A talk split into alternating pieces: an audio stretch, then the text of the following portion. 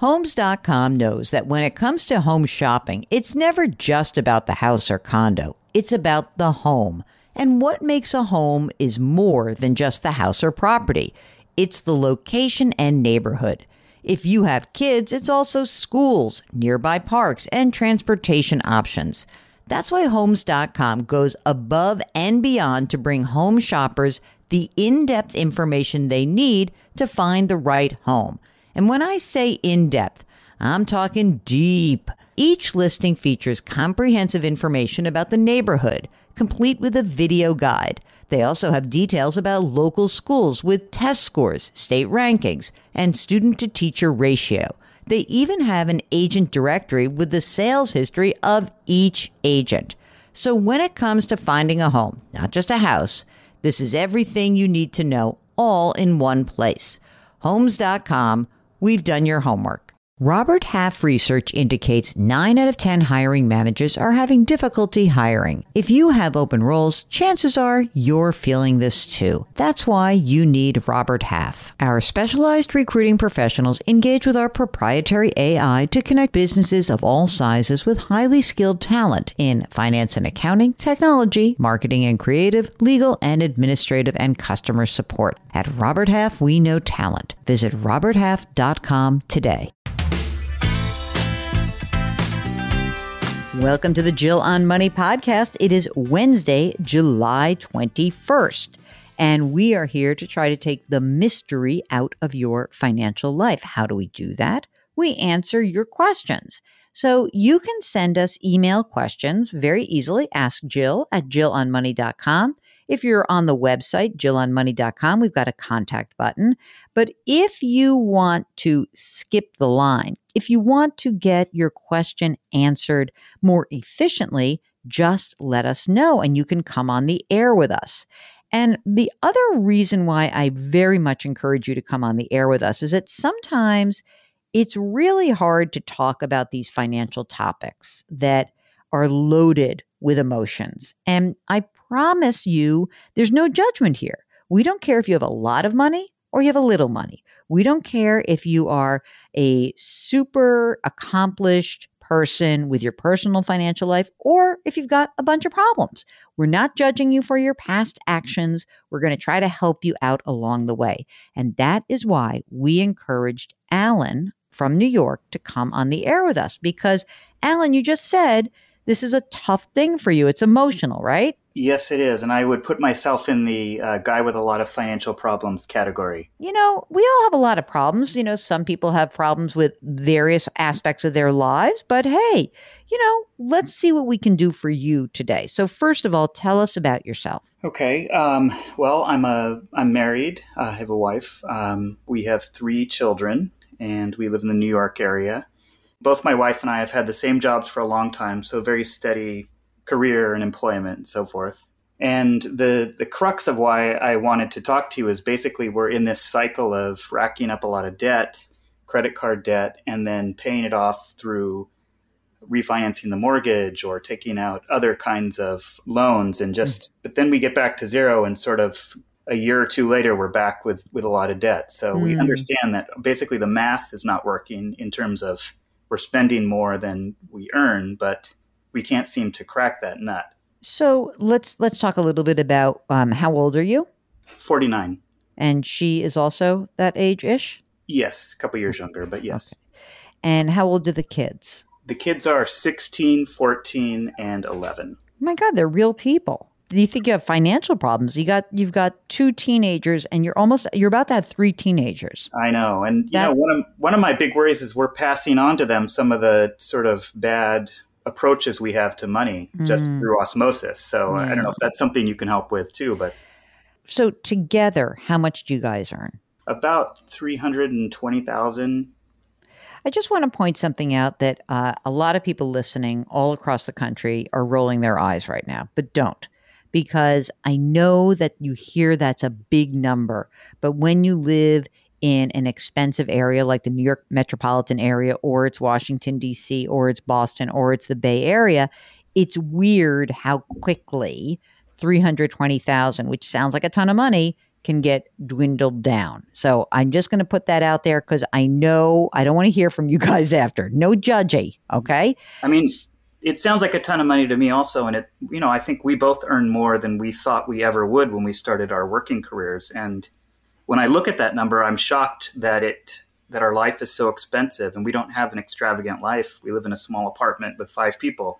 I, I get that. I get what you're saying about the big number, but we're still struggling. Yeah, I get it. Uh, let's let's walk let's walk through this. Do you guys make contributions to your retirement accounts? We both do. We're both. I think I contribute fourteen percent and my wife is similar, maybe a little lower.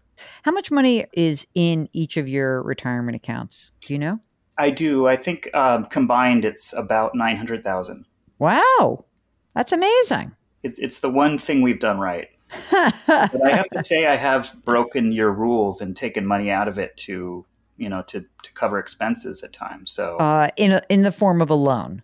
Yes. Okay. Is there an outstanding loan on either of those retirement yes, accounts? Yes. Uh, we took out a loan about three years ago on one of them, and I, I have like thirteen thousand dollars left to complete paying that okay. loan off. Not bad. Okay. Let's talk about the apartment. How much is it worth? I don't know exactly, but I would say between one point two and one point three million. What's the outstanding mortgage? seven hundred ninety thousand dollars. So, I mean, but there's still four hundred grand in equity.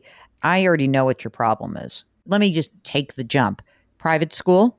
Yes. That's it. Um, yeah, right. We have our kids in, in a religious private school.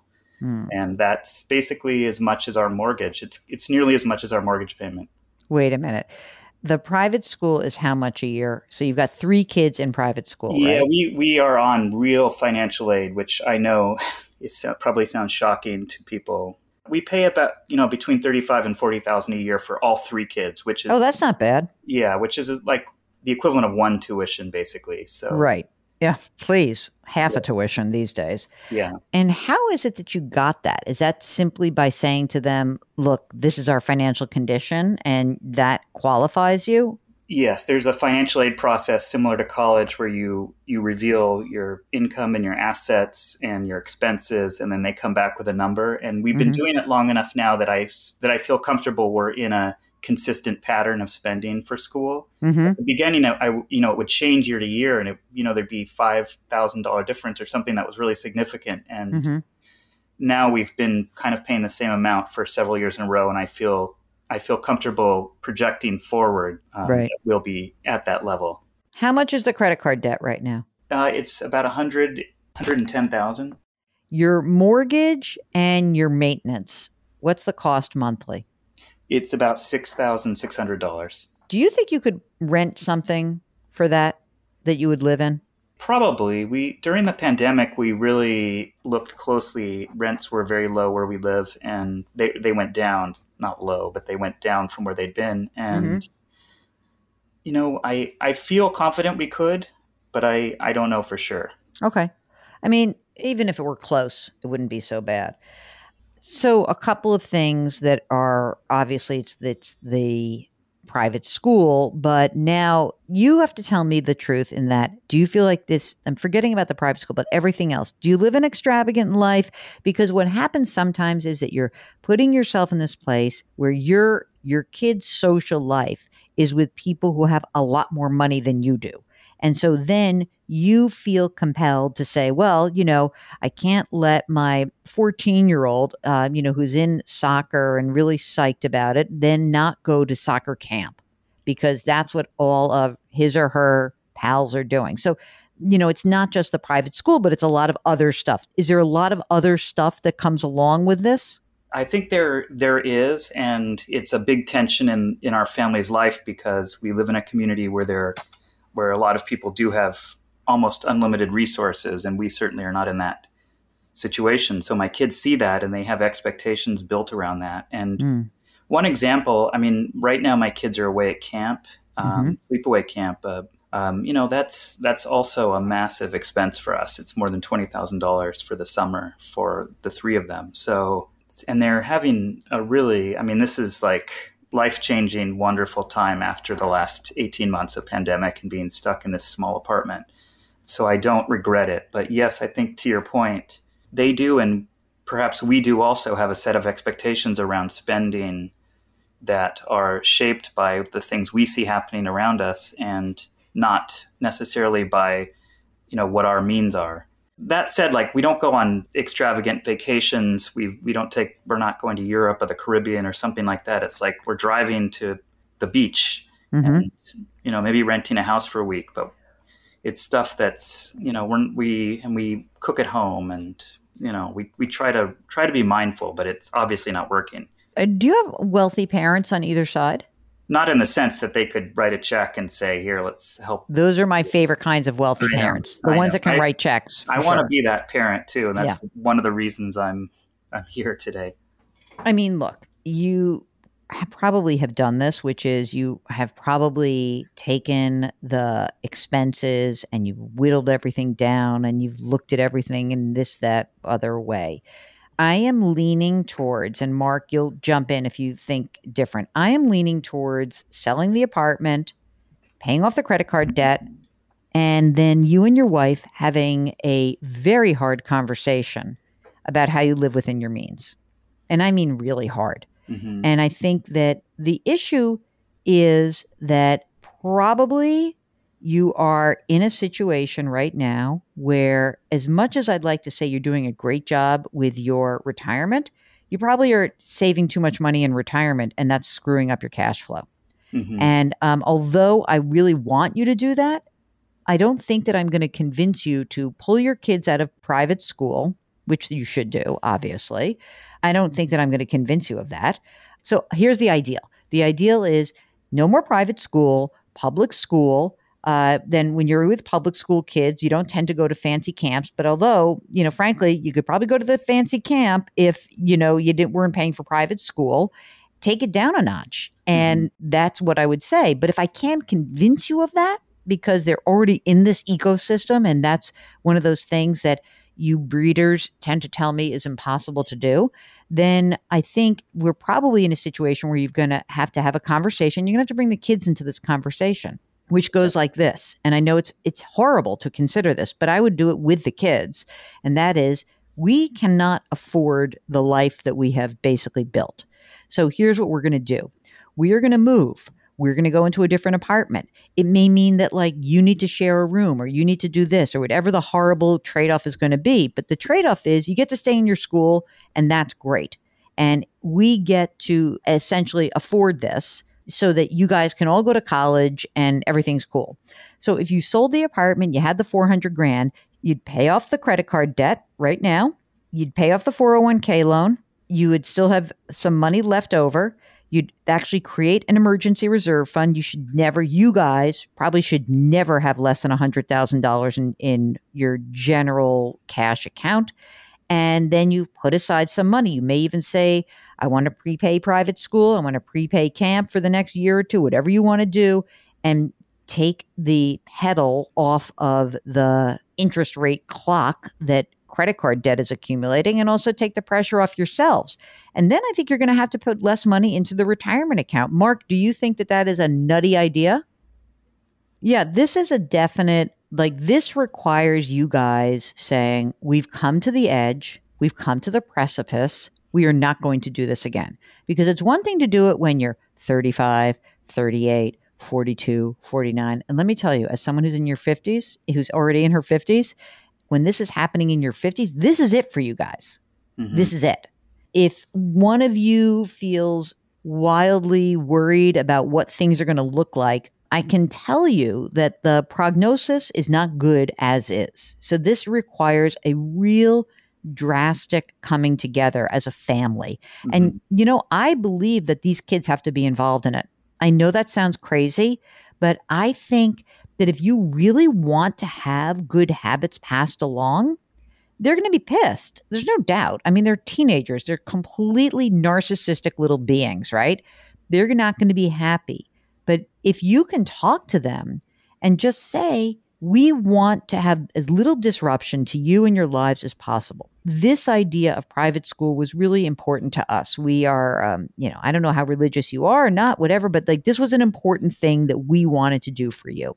And what we didn't realize is that although we make a lot of money, that by doing this, there would be some other things that come along with it. And if you guys want to stay in this school, and if you guys really are happy about where these things are, we're going to have to make a different choice about our dwelling. And we're going to have to, have to change some of the ways that we are conducting our lives as a family. And we're in it together, because guess what, kids? If mom and dad are sixty years old, or let's just say it's five years from now, and one of you would lose your job, like what would happen if one of you guys lost your job? Yeah, catastrophic. Exactly. And then you're, you know, there's no, there's no safety net. I think that this is financial triage more than anything else, but it involves emotional triage as well. I would be remiss in hearing this story if I didn't, you know, sort of give you what I think the best case is, and then what we think we can do to help you get to the next place. Mm-hmm. And again, for those of you listening, I know this sounds like a wacko story. This feels like a very New York story, but I actually wrote a lot about you, people like you, in my book, because you are a very familiar person to me in terms of the kind of people that I used to work with as a financial planner, and the kind of people that I actually run into a lot in my own life. It's people who make a lot of money. Um, you know, we used to call people like you, Alan, this is so terrible, but in the financial services industry, we would call you the the nearly affluent, mm-hmm. meaning that you are you're close, but you're not there. And because of some of the choices that you've made, which, by the way, might be really good. Maybe your kids are going to be so like fantastic in private school. But like really, you know, if I could wind the clock back, you know, you'd be living in Queens in a beautiful apartment, and your kids would be in public school, and they wouldn't be running with a crowd of people who go to fancy places and do different things, and it wouldn't cause them consternation. And, you know, that would be kind of what they do. But there's only so much you can do today, given where you are. Mm-hmm. And you think um, using using the equity from our home to get rid of this debt is really the the solution to not, I don't not see- to take out a loan, uh, a home equity loan, or to refinance the mortgage to make it bigger. Here's the thing. The various issues that exist, whatever they are, kind of the emotional stuff, the solution almost requires the same thing. I just think that the the right now, I, I really don't think a home equity line of credit is a great idea right now, because interest rates are rising. So mm-hmm. your seven ninety is at what interest rate? Uh, three point eight approximately. The problem is you could grab the one hundred thousand, right? Mm-hmm. Uh, maybe. Uh, but I think you could in a jumbo universe and pay off the credit card debt. I just don't have a real sense that you're not going to get there again. I think what supports your argument is that I've refinanced twice, and we've had the same, yeah, you know, we've been back in the same place, and I both refinances were to pay off credit card debt. Yeah. And, and maybe that was the, there wasn't enough pressure on you to really make the change. I almost feel like it has to be a little bit more dramatic. And, you know, look, your mortgage and maintenance, if you got an, if you increase this note, is probably going to seven grand a month. Can you find a, what do you live in, a two bedroom? It, it's three bedrooms. The the other piece that I haven't told you about is that we're going to have a big uh, assessment in about four years for. Oh my God, get out of this building. Okay. It's going to be. Get out of this building. forty thousand dollars. Yeah. Forget it. You got to get out. And I would be looking around, and and if you, you know, and, and maybe you expand the perimeter of where you would look to give you a little bit more flexibility. Um, maybe you would expand, you know, kind of your thought process on what is a reasonable amount for dwelling. But my God, even if you could just go to, you know, fifty-five hundred, that would be great. Yeah. And then I think you really have to look at these expenses for real. Drill down. Are you guys are like Mint or Clarity Money or spreadsheet type people? Not at all. You're going to have to. Okay. That's that's going to be the thing you guys do together. You and your wife are going to do this together. And when you see the numbers, you're going to say like, oh my God, how did this all happen? Because like life happens. We made a list of our priorities. Um, the top priority was to keep kids in the school, to keep kids in the camp. Those were the one and two. Uh, number three was affordable and comfortable living situation. That does not mean like stay in this place we're living at all costs. So I think she's definitely open to this idea. And we both don't want to live with the stress of constantly going into debt. So no, it's not good for your health. It's not good for your, your relationship. It's not good for your family. Yeah. And, you know, your kids are in a place, I'm sure, where it's very competitive for college. And like, obviously, that's absolutely should not be on your radar at all, at all. But I also want to say one thing about having this conversation with your kids. You are not in a position to pay for any college. Zero. Mm-hmm. So they're going to have to figure this out. Okay. And you're going to help them. How sixteen-year-old is in what year? She's uh, beginning eleventh grade in the fall. So that's another reason why you want to involve them in the conversation, because you've got to be able to say, we cannot afford to help you with college. You'll be getting loans, or you should be looking for scholarships. You can't take this on, man. So let's go forward a little bit. We've sold our apartment. We've paid off our debt. Tell me about the process that my wife and I are going through in terms of budgeting, making sure we don't get back to the same place again. I think you have to figure out the best way to do it for you guys. But are you the types who like to use technology to help you with this? Are you the types that like to write things down and like create a actual like physical spreadsheet? Is that what you, what, which, which yeah, what I do mean, you think you prefer? We are not um, the most technically savvy or, um, you know, in doing this kind of cash analysis and spending analysis, it does not come easy for either of us. Mm-hmm. I mean, I think Mint is really easy to use. Clarity Money is really easy to use, and they have the categories there for you and you can go and populate. Okay. And how small of expenses do you go down to when you everything coffee everything? Mm-hmm.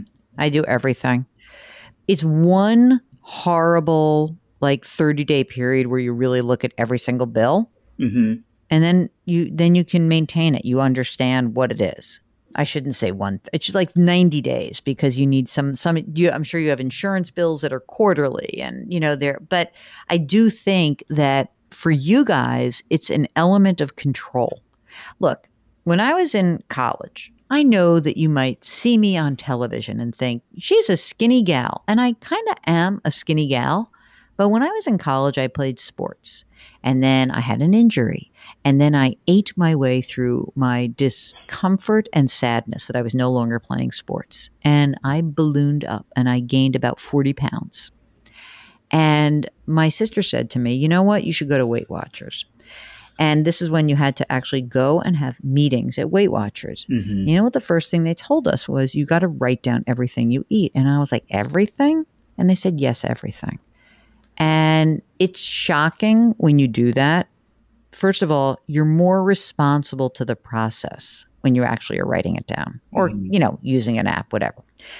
And what is also amazing is the emphasis that they put on, I don't think they do this anymore, but on portion control, like weigh this portion. I remember saying to my sister, you know, it's so weird. Like, I feel like I'm becoming compulsive. And she goes, you kind of have to be a little compulsive in the beginning just to get your arms around what's happening. And that is pretty much what happens with cash flow or budgeting. In the beginning, you've got to be a little compulsive. Get your arms around it and see where this squish factor is. You know, it's the old story, like you have income of over three hundred thousand dollars. It wouldn't be shocking to me to learn that, you know, you don't know where thirty grand a year goes. It just mm-hmm. goes. Wherever it goes, it goes. And I'd like you guys to figure out where this money is going so that we can capture it and harness it and figure out how we can automate a lot of the things that you're doing in your financial life and relieve your stress. That would be the big win for me. You're not going to find yourselves living large, but I think if we can actually tamp down the stress and relieve you of your emotional guilt around all this stuff, we will have helped you really get to a new place. That that all sounds great. You know, I think the stress at this point is pretty close to unbearable for us, and we don't feel like we're living large. Um, yeah. So it's not as though... you know, there's some beautiful thing that we're cutting out. It's really just keeping an, an eye on things. It's a weird thing. I mean, I think, Mark, you can speak to this also, that there are things that you don't realize, like this, there's a mindlessness around this that can be pernicious. Mm-hmm. And so my analogy is often that I'll use myself as like the complete screw up on this matter, because now you're going to see that I'm an, an, a really insane about the way I eat. But if I sit at a bar and um, I'm waiting for Mark to show up. And that bar, um, I, I order my bourbon, and the bartender puts a pile of cashews in front of me. I promise you that that bowl will have to be refilled by the time Mark gets there. And this is what I call mindless eating. Mm-hmm. I don't do it with spending. I definitely understand the mindset that you're not, you're because you're not tracking it, you're not responsible to yourself. So I think if we get you a little bit more responsible to yourselves, we try to set up a, a system and a structure so that you're not spending more than you earn, that we, we set you up to try to actually succeed in this. I think that the the the mindfulness part of it and how you spend and what's the where the money is going, it will give you more control. It will. I know it will.